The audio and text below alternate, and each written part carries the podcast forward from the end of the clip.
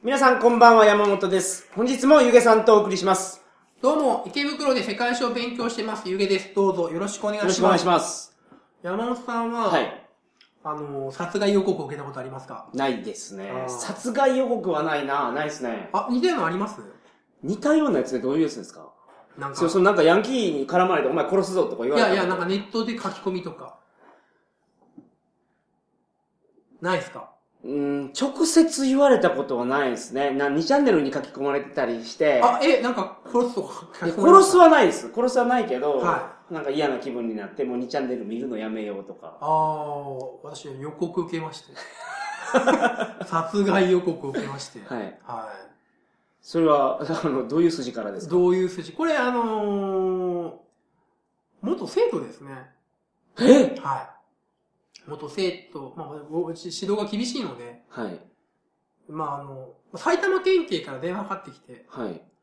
もう、埼玉県警から電話かかってきて、殺害予告が出とると、ネットで？ゆげ先生に出とると。はいはいはい。で、調べたと。はいだいぶこっちでと。はい。で、大体、もうあの、特定しとると。はい。誰がやったかと。ほうほうほうほで、ついては、えー、決めてほしいと。何を決めるんですかって話になって、逮捕するかどうかって。うああ、だから被害届出すかどうかってことなんですだからその、え、逮捕しちゃうんですかって聞いたら、い、や、しますよと。だって、あなた、その、殺害を予告してると、あなたを殺すっていうふうに予告してるんだから、はい。これはもう十分犯罪だし、実際に殺される可能性あるでしょうって言われて、うんうんうん。おー、逮捕か、あいつ逮捕されるんかって思って。あ、でもその個人の特典も分かったんですね。僕も分かってます。僕も分かってますし、それなんか心当たりあるんですか？あります、ありました、ありました。僕、だいぶし非常にひ厳しい指導をした生徒がいたので、はいはいはいで、で、ああ、逮捕しちゃうんだと思って。で、結局、まあまあ、逮捕しなくていいですよはい。はい。っていうふうに言ったら、じゃあまあ、今から言うの長いですけど聞いてくださいって言われて、まあ、そのはい例えば、電車だったら、はい。ホームのとこに、ホームを歩くとき気をつけろとか、おー、なるほど。絶対こう、後ろ向くなとか、なんかそういう、なんすかね、夜道はどうしようと、ああしようとか、いう連注意事項をバーって受けて、ゴルゴ13読めと。そうですね。そんな感じで、一応まあ、それで終わりましたね。で、まあ、今日まで今こうやって喋ってますから、一応まだ。その人には警察から連絡行ったんですかね？行ってないんですかね？言ってないんじゃないですかね。多分それで刺激したりとかするかもしれないんで。だからとりあえず逮捕するかどうか決めなさいみたいなこと言われて。へー。はなんでしなかったんですか？い。うーん、なんだろうなうんなんでですかね。やっぱいや、ま曲がりなにもう、ん湯気塾に来てくれた生徒さんやからは、逮捕してしまうとかわいそうやとかいうことではないですか？めんどくさいとかですか？僕、僕、まあちょっと厳密に言うと、湯気塾になる前の生徒ですかね。ああ、なるほど。はい。昔の生徒ですけど。はいはいはいはい。まあ、めんどくさいとかああいうよりもなんだろうな。まあ、ちょっと本当多分、いや、その子の人生をだ台無しにしたくないっていうとオーバーかもしれませんけど。うん、まあ、台無しに、まあ、その気持ちはある、うんわかります。それで、まあ、対応したくないっていうのっていうのはありましたね。はいやっぱ元生徒なので、まあそういうことをしたとしてもっていうのは。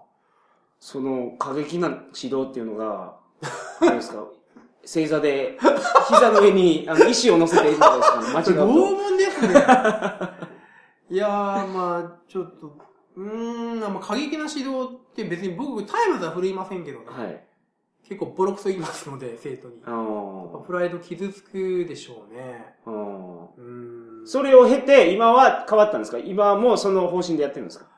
今、例えばちょっと話変わるんですけども、はい昔、今はやってないですけど、昔は例えばその、生徒を半編成にして、うん。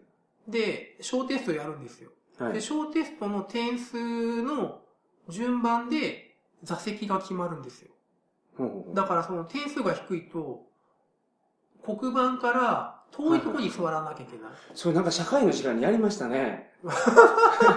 なんかそういう、村八部じゃなくて、なんかそういう団体を作って、はいはい。5人組みたいな。ああ、そうそうそうそうはいはいはいそうそうそう。それでみんなで頑張って育て合うっていそうのを、はいはいはいはいはい、やってた。で、まあ、すごいプレッシャーなわけですよ。自分がミミスったら、はい。全チームの班の点数が下がってしまって、はい。そのまあ、当時の湯気先生は生徒がいっぱいいたので、うんすごい後ろになるわけですよ。はい黒板が見えづらい。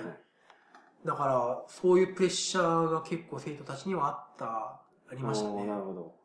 だからまあ、殴ったりとかしませんけども、うん。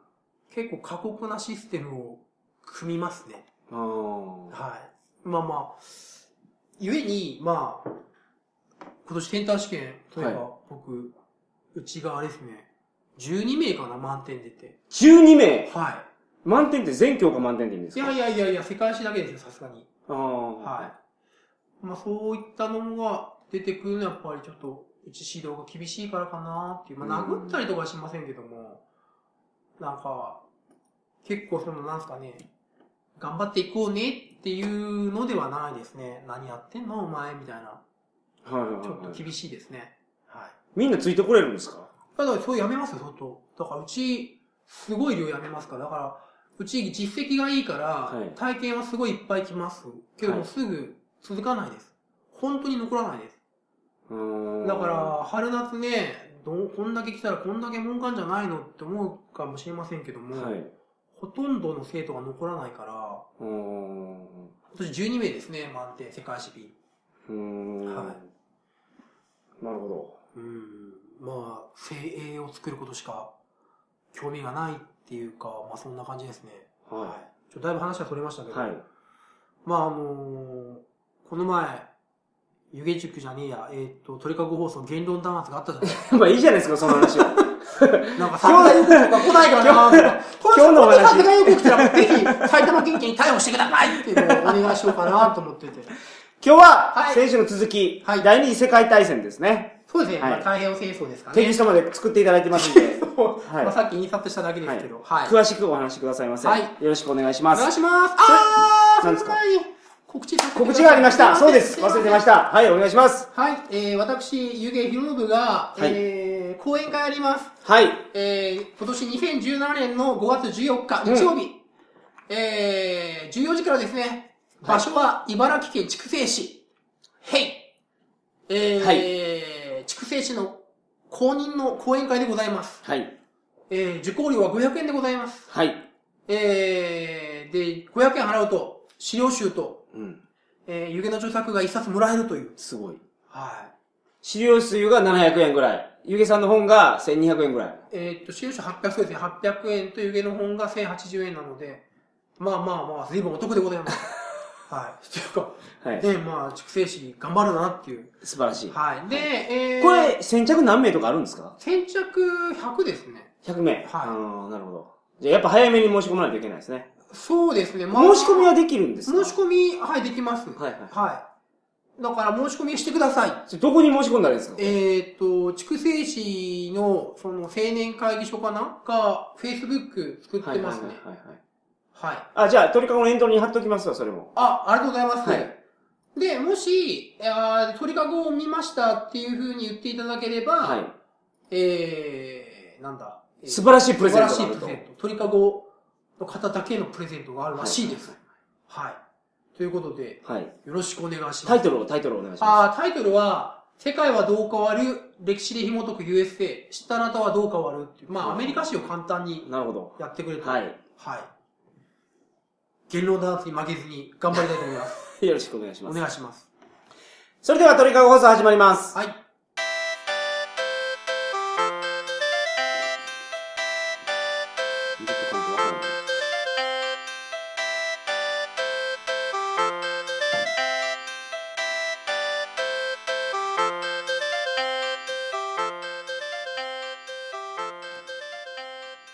改めましてこんばんは鳥かご放送第471回をお送りします番組に関するお問い合わせは info.tkago.net info.tkago.net までよろしくお願いしますお願いします。はいはい。先週の続き第二次世界大戦でございます第二次世界大戦。はいなんか、聞きたいことありますか？なんかこれ。もう適当に沿ってやっていきます？お願いしますあの僕が聞きたいことは先週聞きましたんでわかりました。全然知識がない方は先週のやつから聞いた方がいいと思います了解しました。はいでは、えっ、と、テキストがですね、はい PDF あげますか？本当に。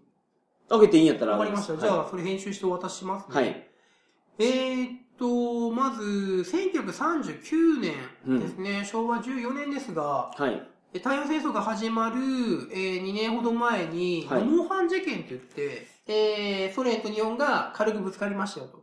うん。で、日本は、えーソ連が強いと思ってですね、はい。日本は、はいえー、対祖戦よりもうん。南の方に行こうというふうに考えます。北に行くと強いロシアがいるから、そうですね、ソ連がいるから南の方が楽じゃないか。ああ、そうか、ロシアじゃなくてソ連なんや。そうですね、当時はソ連ですね。はい。で、まあ、南に行った具体的なものとして、そのテキストにある北部仏領インドシナ進駐というのがあります。はいはい。これ、あの北部仏領インドシナっていうのは北ベトナムのことですね。仏領インドシナっていうのはベトナムとかどフランス領のインドシ、インドシナ半島のフランス領。そうですそうですああ、なるほど。で、なんで日本が、はいその北ベトナムや、うん。まあ、その後南ベトナムを取るんですが、はい。ベトナムを取ったかというと、はい。もうすでに、えー、ヨーロッパでは戦争が始まっていて、はい。ドイツがパリを落としてるんですね。フランスで倒してるんですよ。はい。で、その、フランスの植民地がゆえに、まあ、空いてると。本国がやられてしまうんってるから。ということで、日本が、えーベトナムを取ってしまう。はい。で、日本がベトナムを取るとですね、はいアメリカが怒るんですね。なんでかというと、ベトナムのすぐお隣に、はい。フィリピンがあって、はい当時のアメリカ陸軍の最大の海外の基地がフィリピンにあるんです。だからそ、の、そんな近くまで日本軍を展開するってことは、はい何、我がアメリカとやる気なの？っていう風に、対立がさらに激化します。はいはい。さらに激化するっていうのは、そもそもの話、日本が中国にどんどん進出してるんですよ。満州事変とか日中戦争で。はい。で、それをアメリカは快く思ってないです。アメリカは中国をマーケットとしてずっと狙ってて、それを日本が取りに来てるから、はい。ということで構造的に対立してるし、うん。今言ったようにベトナムに軍隊入れたことで、さらにその対立が強まっている。ような状況ですす。だから、なんか第二次世界大戦が、大戦に日本が参加したのって、はい。アメリカになんか補給量立たれたから、あ、ここれ、れやるしかないと思ってたんですけど、その前に、はい。日本が、フランスがやられてるから、はいはい。もう来って言って取ったことによって、はいはいはいアメリカがピリピリしてきたっていうのがあるんですね。はい、ありますあります。で、まあ、その、じゃあ、日米交渉で、うん。交渉によって戦争を避けようよって話になります。はい。で、で、その、じゃあ、日米交渉っていうのは、その、なんで、何を交渉するかというと、うんその、アメリカは怒らないでくださいと。はい。で、アメリカさんが怒って、うん。石油を売らないって言ってるんですよ、日本に。はいはいはい。で、売ってくださいよっていうのが日米交渉ですね。うん。その、石油がなかったら日本は困るわけですよね。そうですね。だって石油出ないから。うんうんうん、そうです、おっしゃる通りです。はいその日本っていうのは、その二次大戦、太平洋戦争前、日本最大の貿易相手国はアメリカなんですよね。ほー、なるほで、アメリカから石油を大量に買ってると。で、そのアメリカが石油を売らなくなりました。はい。じゃあ石油を売ってよと交渉してますけども、その交渉がうまくいかないと。はい。で、じゃあ、えー、油取りに行こうかっていうのが太平洋戦争ですね。ああ、そうなんや具体どこを狙ったんですか？えっと、インドネシアですね。インドネシアに油があるので、パレンバー油田ですね。あだからそのインドネシアの油を取りに行けば、当は然そこのオランダ軍が起こるし、うん。えーアメリカ、えーイギリアメリカ軍も起こるだろうし、イギリス軍も起こるだろうから、はい。じゃあ先にアメリカ攻撃してしまえっていうのがパールハーバーですね。うんパールハーバー真珠湾にいるアメリカの艦隊をやってしまえば、はい。日本海軍はフリーハンドで油、パレンバー油田を取れるだろうと。うん、なるほそれで真珠湾を攻撃し、またシンガポールにいる、えーイギリスの艦隊、東洋艦隊も撃破して、初戦は、まあ日本がフリーハンドで動けるようになって、パレンバ油田を得ます。そんでまあ、その ABCD ラインですね、アメリカ、え ABCD ラインでうん対日貿易を禁じるんですけど、ABCD の国言えます ?A は？A から始まるんですか？A から始まる国です。日本、日本と貿易しないぞっていう。A から始まる国、アルゼンチンぐらいしかわからないです。アメリカです。アメリカえ、でも、アメリカってでも、なんか、ゆげさんがやる勉強会でも USA って書いてるじゃないですか。ああ、今、ユナイテッド・ステート・オブ・アメリカの、アメリカでいいんですあ、すみません、ね。アメリカ、ABC の A はアメリカアメリカ。B は、日本と貿易しないぞっていう。日本に油売るなよっていう。じゃブラジル。えーブリテン。あ。イギリスね。あなるほど。C はわかるでしょ C。はいい。ABCD ライン C。い一番初めに出てくるやつを言ってるんですけど、カナダ。チャイナ、チャイナ。あ、チャイナか。アルゼンチン、ブラジル、カナダ。だからアメリカ、ブリテン、イギリス、チャイナ、D は D もあるんですか？D あります。あ、ドイツ。違います。だってドイツはもう日本と、もう日本に近いところに領土ないですから。D から始まる国。うんあのー、あれですね。D から始まりますね。ダッチです。あ、だ、あ、オランダ合ってたん。やはいはいはい。ダッチワイフのダッチダッ。チワイフのダッチワイフ。はいダッチワイフってみんなわかるんですかね？今。わかるらしいですよ。ラブドールって言うんですよね、今現在。まあ、今はね。はダッチワイフって、ね、辞書で調べたことあるんですけど、はいはい毎回出てるのが竹夫人って出てくるんですよ。い。竹夫人？竹夫人ってなんですか？なんか竹を編んで作ったなるほど。のが昔あったんですって。へえ。まああれ、オランダが昔海洋国家で、うん。その女性を連れていけないから、うん。その、そういったものを船の中に持ち込んだという説からダッチワイフですね。はい。でも一番有名になったのって、南極隊員はいが、はなんか南極で寂しいから持っていった南極2号っていうのが、い。らしいですね。すごい有名になりましたよね。もう全然太陽戦争から離れてしまいましたけど、南極2号の話をやりました。で、話元に戻して、はいまあ、油売らないから、油売らないよ、と。うんみんなで日本に対して貿易しないよ、と。で、それに対して、じゃあ油取りに行こうや、ということで、太陽戦争が始まりはいはいました。はいはい。ちなみに日本ってその後、戦争で負けた後、やっぱり油が欲しいわけですよ。はい。で、インドネシアの油を得るために、はい。誰々を送り込みます。知ってますか？え？ーインドネシアに送り込むんですか？インドネシアの政治権力者がスカルノですね。だから、デヴィ夫人やそうです。デヴィ夫人っていうのは戦後日本の油を得るために、インドネシアのパレンバン油田を得るために日本から送られたスカルノへの夜のプレゼントですね。はい。だからあの人は偉そうにやっていいんですよ。あの人のおかげで高度経済成長できたわけですから。はい。なるほど。で、話元に戻して、で、日本は最初、えー、調子よくガンガンガンガン占領しまくります。はい。はい。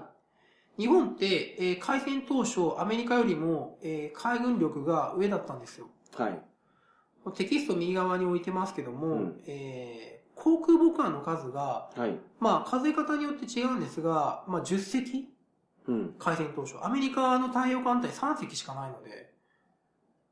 え、航空母艦をそんなに持ってたんですか？そうです、そうです。え、日本って戦艦主義やったんじゃないですか？あの、もともとおっしゃる通り、はいその、対艦巨砲主義でした。はいもともとは。ただ、その、あしかしながら、第、えーしかしながら第一次世界大戦後ですね、はい。日本が調子に乗っとるってことで、アメリカがワシントン会議って開くんですよ。ちょはい来いと。はい。日本来いと。うんイギリス来いとうん。フランス来いと。で、今から、その船の制限をする。はい。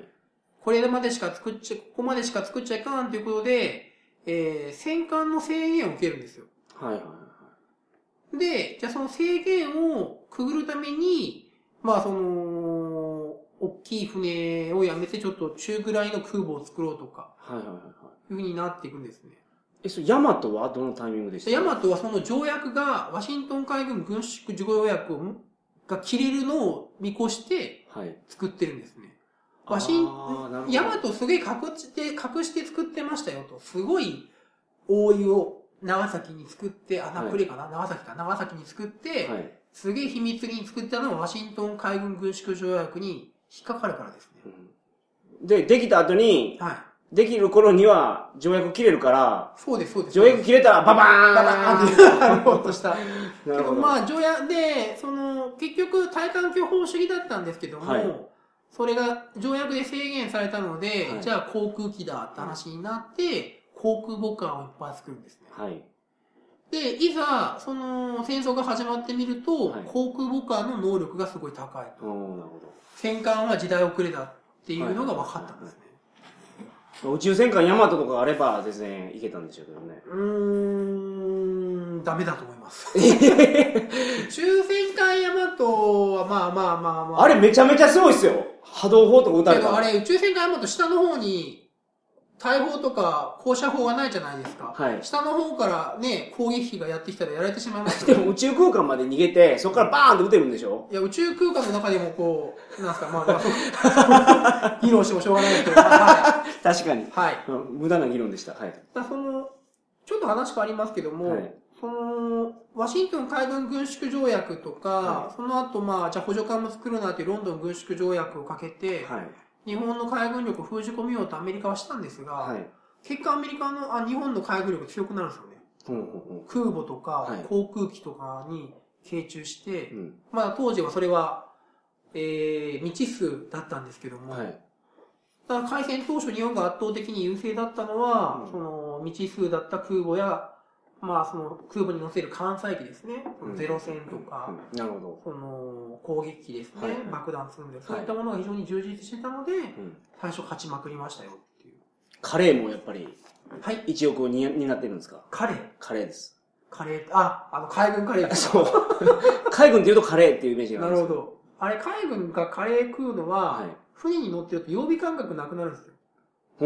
だから金曜日は毎回カレーを食うことによって曜日感覚を保ちましょう。あ、そういうことなんですか？はい、そうです。あの、イチローがメジャー行った時、毎日あの、嫁の由美子さんが作ったカレーを食べてたっていうのは、それはわかんないそういうなんかあの、験担ぎかと思ってたら違うんですね。はい、曜日感覚と、あと、海軍は食事がいいですね。その、ほ楽しみ、その、コックが優秀、すごい優秀なコックを連れていくらしいですね。はいはいなんかもう、料理が下手だと、もう船員のやる気が落ちるらしいので。はい。はいはいはい。まあ、料理ぐらいしか楽しむものがないないらですね、しいです船の上だと。はい、海の上だと。まあ実際にその、海軍の反乱って大体食い物から起きますからね。の食い物がまずいと、海軍が兵隊が反乱を起こすっていうのよくあります。ははい。戦艦ポッチョムキンの反乱とかもそうですね。戦艦ポチョムキン、ロシアの。ロシア、あ、ご存知ですね。いや、ポチョムキンってなんか聞いたことありますね。原子力戦艦ポチョムキンや。ああ、いや、それは、その原子力潜水艦は僕存じてないですけども、ロシアの戦艦ポチョムキンがはい一次大戦、あ、日露、戦略、日露戦争の最中に、はい。えっと、食事の中にウジ虫が入ってたってなって、はいそこで反乱を起こして、はい。で、日露戦争続けられなくなりますね。あー、なるほど。海軍の反乱のおかげで。はいはいはいはちょ、だいぶ話がそれましたが、えっと、カレーではなくて、ああ、そうだ。太平洋戦争で、ちょっとすいません、ちょっと声の調子が悪くて。い。大丈夫です。あ、あ、あ、聞こえてますか皆さん？あ、あ、あ、失礼しました。えー、大本営発表ですね。で、まあ、大本営発表によりますと、勝ちまくりましたと。はい。はい。で、えっ、と、どれぐらい勝ちまくったかというと、使用集が257ページ開けてもらって、えっ、と、ガタルカナルまで取ります。で、このガタルカナルっていうのが、はい。なんで、えー、大事なのかっていうのはわかりますか？大事。うん。ガタルカナル島にうん。飛行場を作ったんですよ、日本側が。ガダルカナルってどこにあるんですか？257ページマップ6のオーストラリアの下ですね。北東にガタルカナル島ってあるでしょ。オーストラリアの下？オーストラリアのほ上ですね。上、はは北東に。ガタルカナル島。北東、北東。ソロモン諸島がありますね。そうですね、そこら辺ですね。はいはいはいはい。であここかはいははははガタルカナル島に日本側が飛行場を作って、はい。そんで、そこからオーストラリアに上陸しようとしたんですよ。うんうん日本が狙ったのはオーストラリアの鉄鉱石と石炭ですね。うん。オーストラリア資源がすごいあるって言いますもん。ねはい。で、オーストラリアもうビビりまくって、うん。もう日本軍の上陸作戦に備えて、もう残壕を掘りまくったりとか、はい。もう住民動員して、うんその射撃訓練したりとかやりまくってたんですよ。うん。オーストラリアって国土はすごく大きいけど、人口少ないですそうです、もんね。そうです、そうです。で、資源がすごくあって。はい。でちなみに、ちょっと話が余談になりますが、はい。オーストラリアってはい、第二次世界大戦後、第一外国語何したか知ってます？英語じゃないんですか？あ、第一外国語、まあ彼はもともと英語なんで、はい。第一外国語です。英語第一外国語か。はえ、日本語にしたんですい。か？日本語にしたんですよ。ええなんでかわかりー。ます？日本と仲良くして、はい。貿易もして、鉄鉱石も石炭もちゃんと売ってあげるから、はい攻めてこないでねっていうことなんですよ。そんな感じだったオーストラリアが親日なのは、はい日本にめちゃめちゃビビったからなんですよ。探知戦の際に。まあ、実際、ニューギニアなんかで戦闘してるんですよね、オーストラリア軍と。パプアニューギニア。パパニューギニア、あの、私が尊敬する、はい。あの、柳瀬隆とか、はい。あアンパンマンですね。はい柳瀬隆とか、あと、水木しげるとかが戦ってたニューギニア戦線ですね。あー、なるほど。なるほど。ちなみに、えー、ちょっと話がそれますけども、はい。この辺って、まあ、ガタルカナル島はガ島上の島っていうぐらい、うん。食料困難になるじゃないですか。はい。ニューギニアも食料困難になるじゃないですか。はいそんな中で戦った柳瀬隆はい。正義とは何かとはい聞かれたら、正義は何か、何と思いますか？困ってる人に食料を与える、これが絶対の正義だと彼は考えるんですよ。そこでできたのがアンパンマンです。はいはいはい。アンパンマンの絵本の一番最後に書いてますね。あ、そんなこと書いてるんですか？はい。ええー、あ読んでなかった、やべえ俺。そ、あ、書いてるんですか？一番初めのアンパンマンの本に書いてたと思います。あ、困った人に食料を与えるのが絶対的な正義だそうそうそうそう。なるほど。あの、あと正義を実行するってことは自分は傷つくんだよっていうのでアンパンマンそうです、そうですね。と、自分の、自らの頭部の一部を損壊して渡しますからね。うん。まあ、あれを上げると、自分の戦闘能力が低くなるってことはアンパンマンも分かってるけど、はいはいでも植えてる子供たちにはいはいはい単を上げるっていうのは、はいアンパンマンはそういうので書いたっていうのを多分絵本の、一番初めの絵本の最後に書いてますね。おー。わー、やべえ、俺全然分かってなかった。すいません。いいやいや、何でですか？分かってたじゃないですか。や、僕、あれなんですよ。なんか偉くなったら、はい。柳瀬隆と水木しげるに挨拶に行こうと思ってたんですよ。うん。で亡くなってしまいましたねそうなんですよ。両方とも。両方とも。僕、柳瀬隆が亡くなった時、もうほんとショックで、塾生全員でアンパン食べましたからね。うんああ、そうなんですね。すいません、だいぶ話が柳瀬隆さんは高知県の人なんで、あ、そうだ、そうだ、そうだ、だから僕、アンパンマンミュージアムとかも何回も行っていますし、あなるほど。アンパンマンには結構詳しいんですよ。高知県あれですね、柳瀬隆といい、坂本龍馬といい、山本博といい、それと並ぶんですか？逸材を出します、いやいやいやいやいや、まあ、柳瀬隆先生とか、坂本龍馬はすごかったんでしょうけど。うーんで、まあ話変わって、はいそのガタルカナル島に、まあ日本側は飛行場を作りますよ。はい。で、まあそんな感じでうまくいってたんですが、はい。アメリカに負けてしまうのが、うんえーっと、ミッドウェー海戦ですね、257ページ。右上マップでミッドウェー海戦ってあるでしょ。はいはいはいで、ちょっとこの話のちょっと説明をすると、はい。はい。えー、東京に軽い空襲があったんですよ。このミッドウェー海戦の前に。はい。その、日本、東京の近くまでアメリカの空母がやってきて、はい。そこで、その、飛行機を離陸させて、はい。軽く爆撃をかけたんですよ。東京に。東京とか名古屋に。まあ、はいそんな自体はほとんどなかったんですけど、うんまあ、天皇が怒って、はい何やってんの？と、うんまあ、海軍お叱りを受けて、はい。じゃあ、その、アメリカの空母をやっつけなきゃいけないよねって話になったんです。で、そこで、えー、じゃあアメリカの空母をやっつけるためには、アメリカに近づかなきゃいけないと。はい。で、じゃあ具体的には、ハワイの手前にあるミッドウェー島の攻略を目指そうとうん。うんということで、えー、一応ですね、これが歴史上最大の艦隊ですかね。その、空母4隻と、その後ろに戦艦団を連れて、うん。はい。大規模なミッドウェーか、ミッドウェーの遠征をします。はい。はい。で、先発隊は、えー空母4隻です。はい。はい。えー目的は2つです。ミッドウェー島の攻略。はい。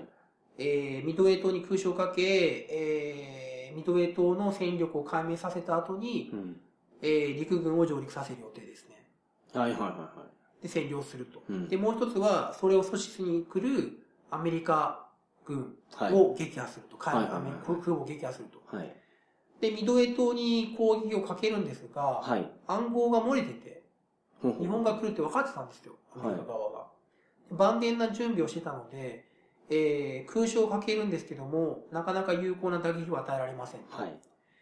で、また近くを索敵してるんですが、索敵ってなんですか？偵察機飛ばして敵がいるかどうか確認するんですね。はい。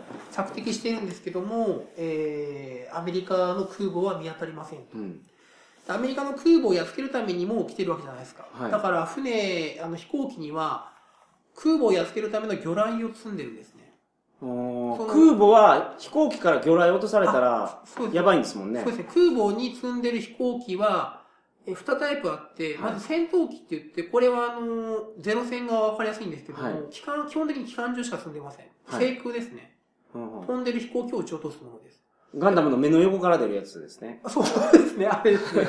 あの、まあ、機関銃ですね。はいで、もう、別のもう一機、えー別の、で、もう一つが攻撃機で、はい。攻撃機っていうのは、基本的に二人乗りで、はい操縦する人間と爆弾を落とす人間がはい二人乗りです。はい。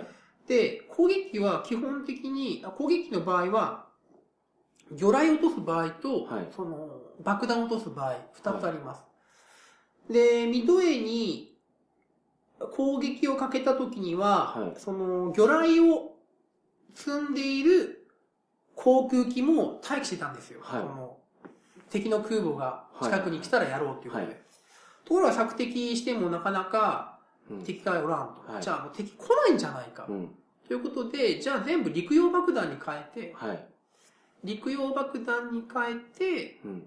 えーもうミッドウェイト攻略に集中しよう。はい。で、陸用爆弾に切り替えた途端に、実はめちゃめちゃ近くに敵がいたことが判明するんですね。おー、なるほど。索敵がミスってたんですよ。索う敵、ん。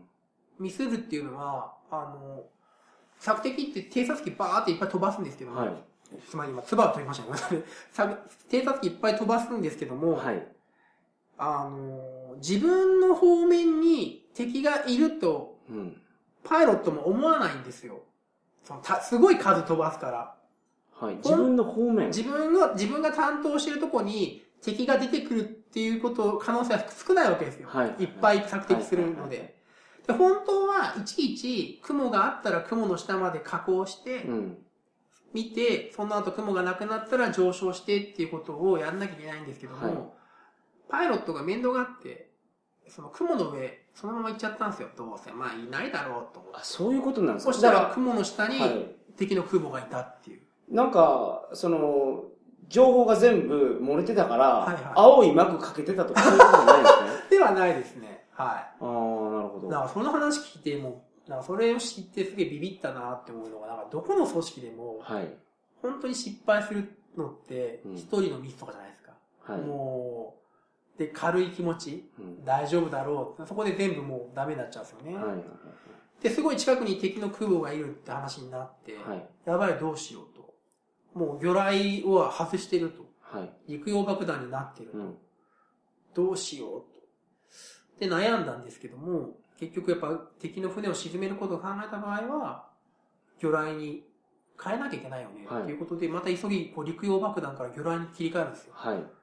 で、そこで時間がかかっちゃって、うん敵の方が先に攻撃出してやられてしまったなるほど。はなるほど。い。で、ここで、その、確認したいのは、もうこの戦争っていうのは、何分とか数十分とかの差でもう戦争が決まっちゃうっていう。はいはいはい。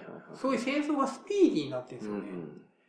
敵よりも早く敵を探して、敵よりも早く攻撃を発艦して、うん敵よりも早く魚雷を打ち込んだ方が勝ちっていう。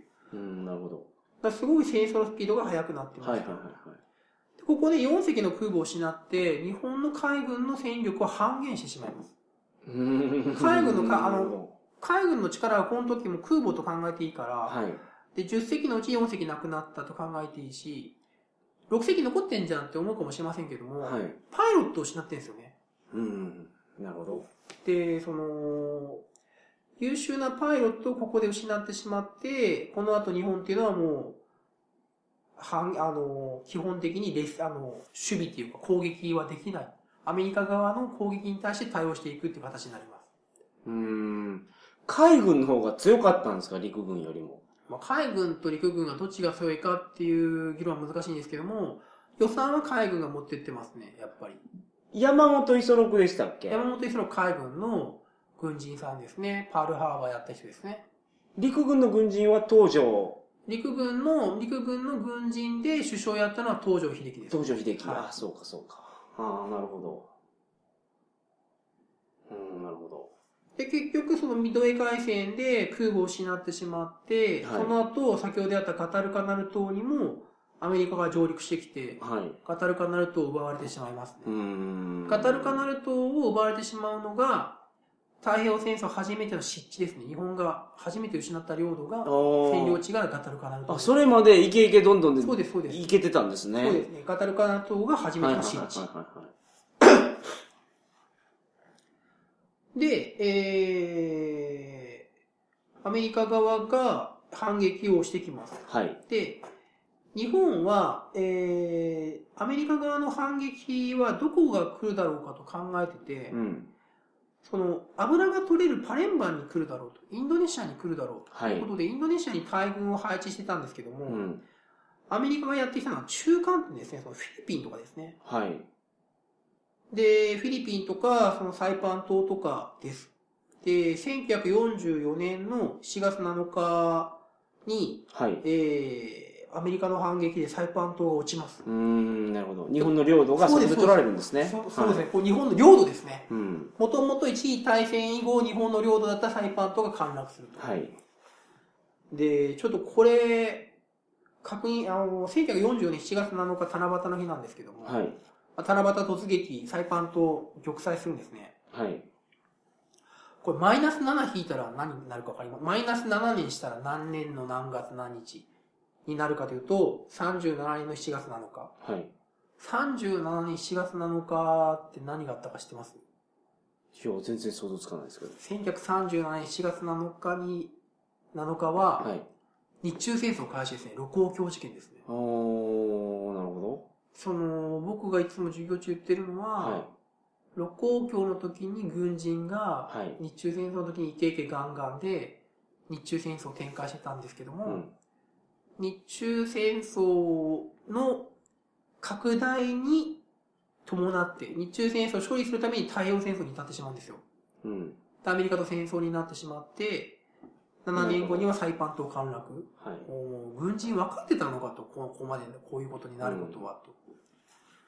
まあ、7年で日本は、日本領を侵されるに至ってしまうと。うーん、なんか、ね、僕、この前なんか経済の本かなんか読んでて、は今やってる戦略って全部拡大成長戦略。い。はいはいはい。全部もう拡大っていうか成長することが前提になって、はいはいは経済活動ってやられてるんですい。まあ。経済病、経済、経済政策とかっていうのは全部成長病ですね。成長しなくてはいけないっていうはいはいはいはい。妄想っていうか成長しなきゃいけないってことを前提うんにいろいろ考えていきますね。でも、ここでわかるように、その、初め調子良くて成長していっても、はどっかでこけてしまうとい。、はものすごいダメージも広がるってわけい。ですよ。はいはいはいは初めにこけてた方が、い。なるほど。こんなダメージなかったじゃないですか。だから、広島とか長崎に原爆とか落とされなかったじゃないですか。はいはいはい。なんかだから、経済っていうのもなんかそんなになるんじゃないかなって思ってしまいますね。そういう考え方ありますよね。循環型社会とか、その、はい。成長しなくていいじゃんっていう考え方ありますし、山本さんがおっしゃる通り、太平洋戦争を回避できたんじゃないかっていうのは、僕はよく思いますけどね。うんあの、ちょっと話変わりますけども、僕日本って、内戦やればよかったなと思ってるんですよね。はい。その、九州になんか新しい国を建国するとか、そういうやつですか？九州フリーセックス共和国の独立戦争でもいいんですけども、僕が思ってるのは、はい。226事件はいはいはいは226事件の時に、その、い。陸軍将陸校がしたクーデタークーデターやったじゃないですか。はいで、あの時って、まず警視庁がうんすぐ降伏してるんですよ。警視庁の前に陸軍が自動小銃、あ、ごめんなさい、軽機関銃を置いて、はいあの、軽機関銃ってわかりますか？その、どれぐらいだ？ろうな。だから壁壊せるってやつでしょ？あ、それ重機関銃ですね。軽機関銃人殺すもんですね。えーっ、と、その、山、普通の皆さんが背負ってるザックがあるじゃないですか。はい。ザックぐらいの大きさの機関銃ですね。それを地面とかに据えて、はい。まあ両手で撃つ。はい。でまあ一人が弾を送るっていう。はい。で、軽機関銃設置されて、うん。正面玄関に。うん。で、警視庁降伏してるんですよ。はい。で、まず、あそこで警視庁降伏してよかったのかなっていう。うん。ピストルでもやり合えよっていう。本当に東京の治安を考えてるならば。はいはいはいはい。っていうのがあるし、あと、日本全国民が、例えば仮に武装してるとしますよね。みんなが銃を持ってるアメリカみたいに。はい。で、勝手に軍人がクーデターやったぞ。うん。じゃあ、それ鎮圧しようやって言って、武器持って、はい。軍隊と戦ったとしますよね。はい。そしたら、まあそこで確かに軍隊と戦闘になって、たくさん人が死ぬかもしれませんけども、700万も死傷することはなかったろうな。うん。ちょっと話変わりますけど、僕アメリカの銃社会ってすごくいいと思うんですよ。今なんか、こはい。今なんか高校とかで銃乱射とかし,、してるじゃないですか。はいはい。いや、全然いいと思いますよ。おそうなんですかだって、銃社会で銃乱射で人がいっぱい死ぬって言っても、はい。じゃあ、日本みたいに10人1人が全員死ぬか傷つくかみたいなことはないでしょ、歴史上。それは軍隊が暴走しないからなんですよ。軍隊が暴走する理由は、日本で軍隊が暴走した理由は軍隊しか武器持ってないからですね。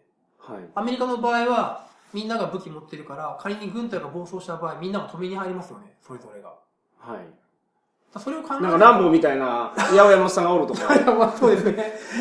八百屋のおっさんもパン屋のおっさんも武装して、戦うじゃないですか。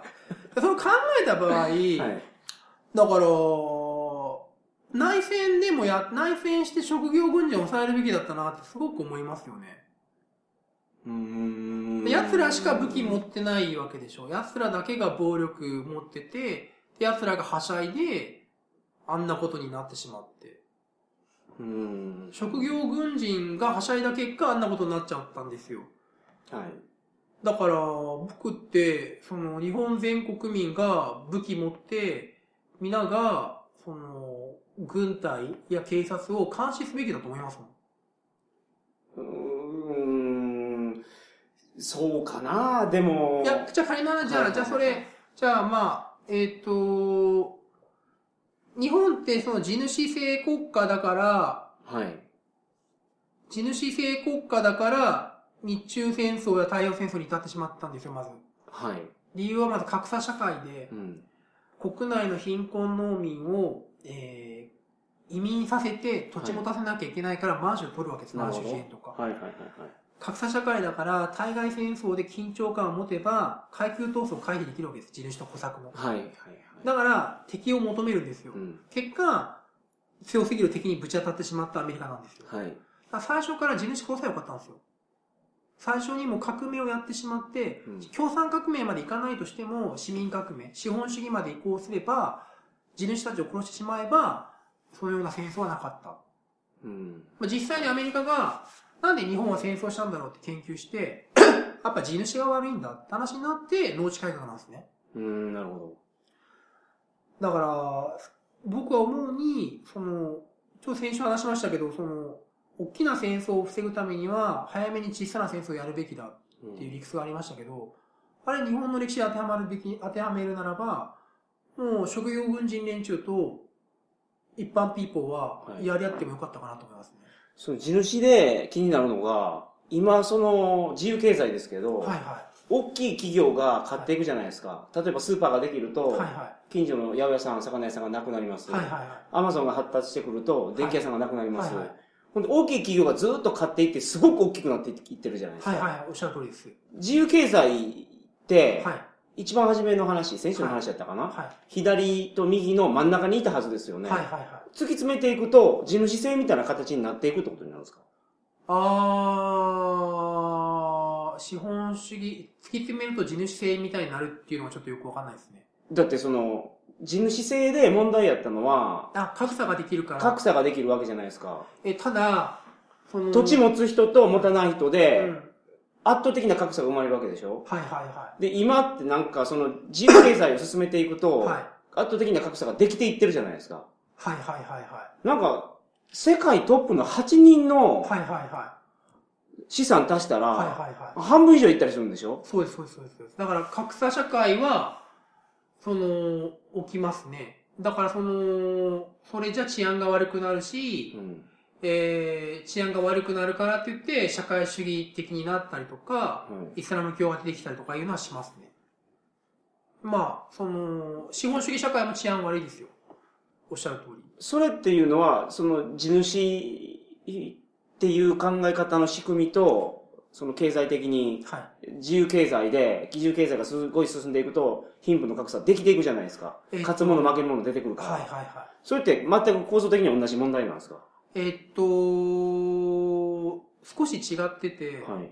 資本主義経済の場合だと、まだ、その、貧しい連中の諦めがつくところあるんですよ。なんでかというと、まはい。あ小学校とか、小学校、中学校ちゃんと機能してれば、い自分にもチャンスがあったと。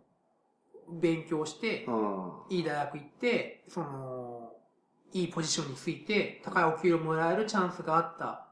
けど自分はその能力がなかったよねっていう諦めがつくんですよ。ああ、そうか、諦めがつくどころか、一発逆転もありえますよね。あああります、正直だと。で、うん地主の、地主制の場合だと、地主の家に生まれるか生まれないかでもそこで決まっちゃうんですよね。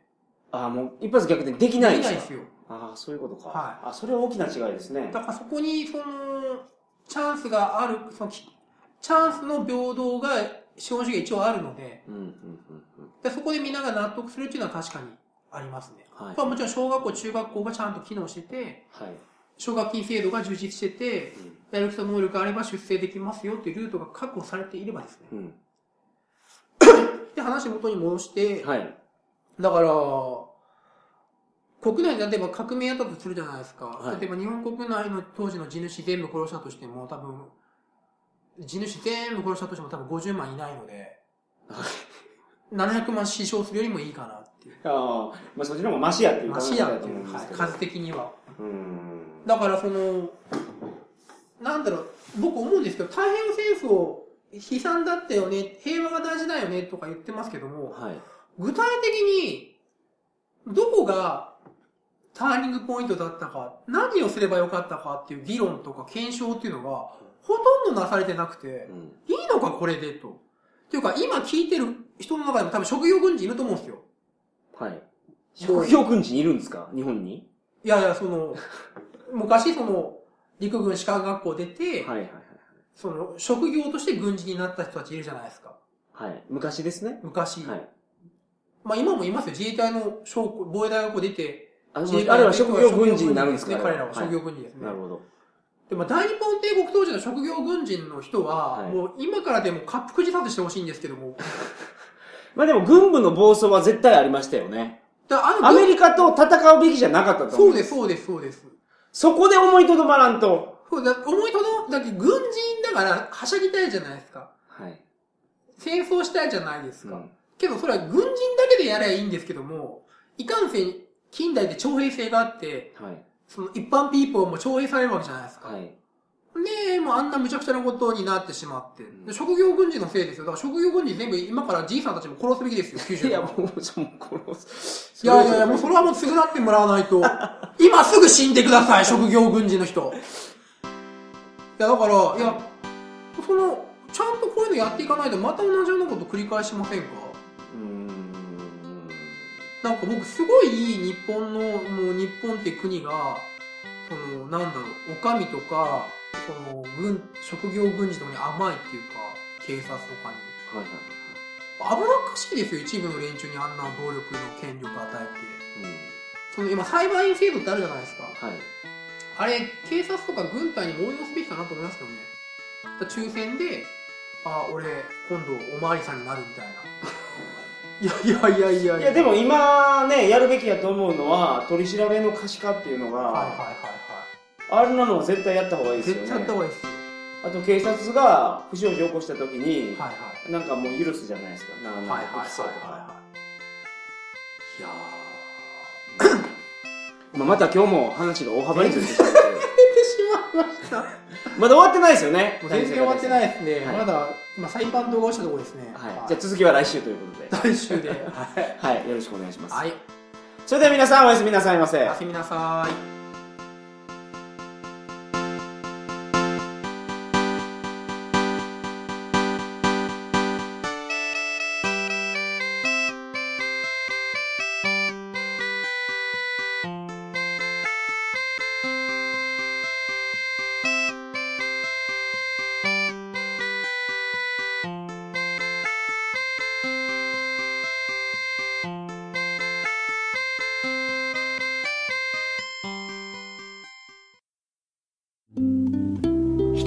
値観が多様化した現代では多数の法令が制定されかつてないほどに法的紛争が多発しています。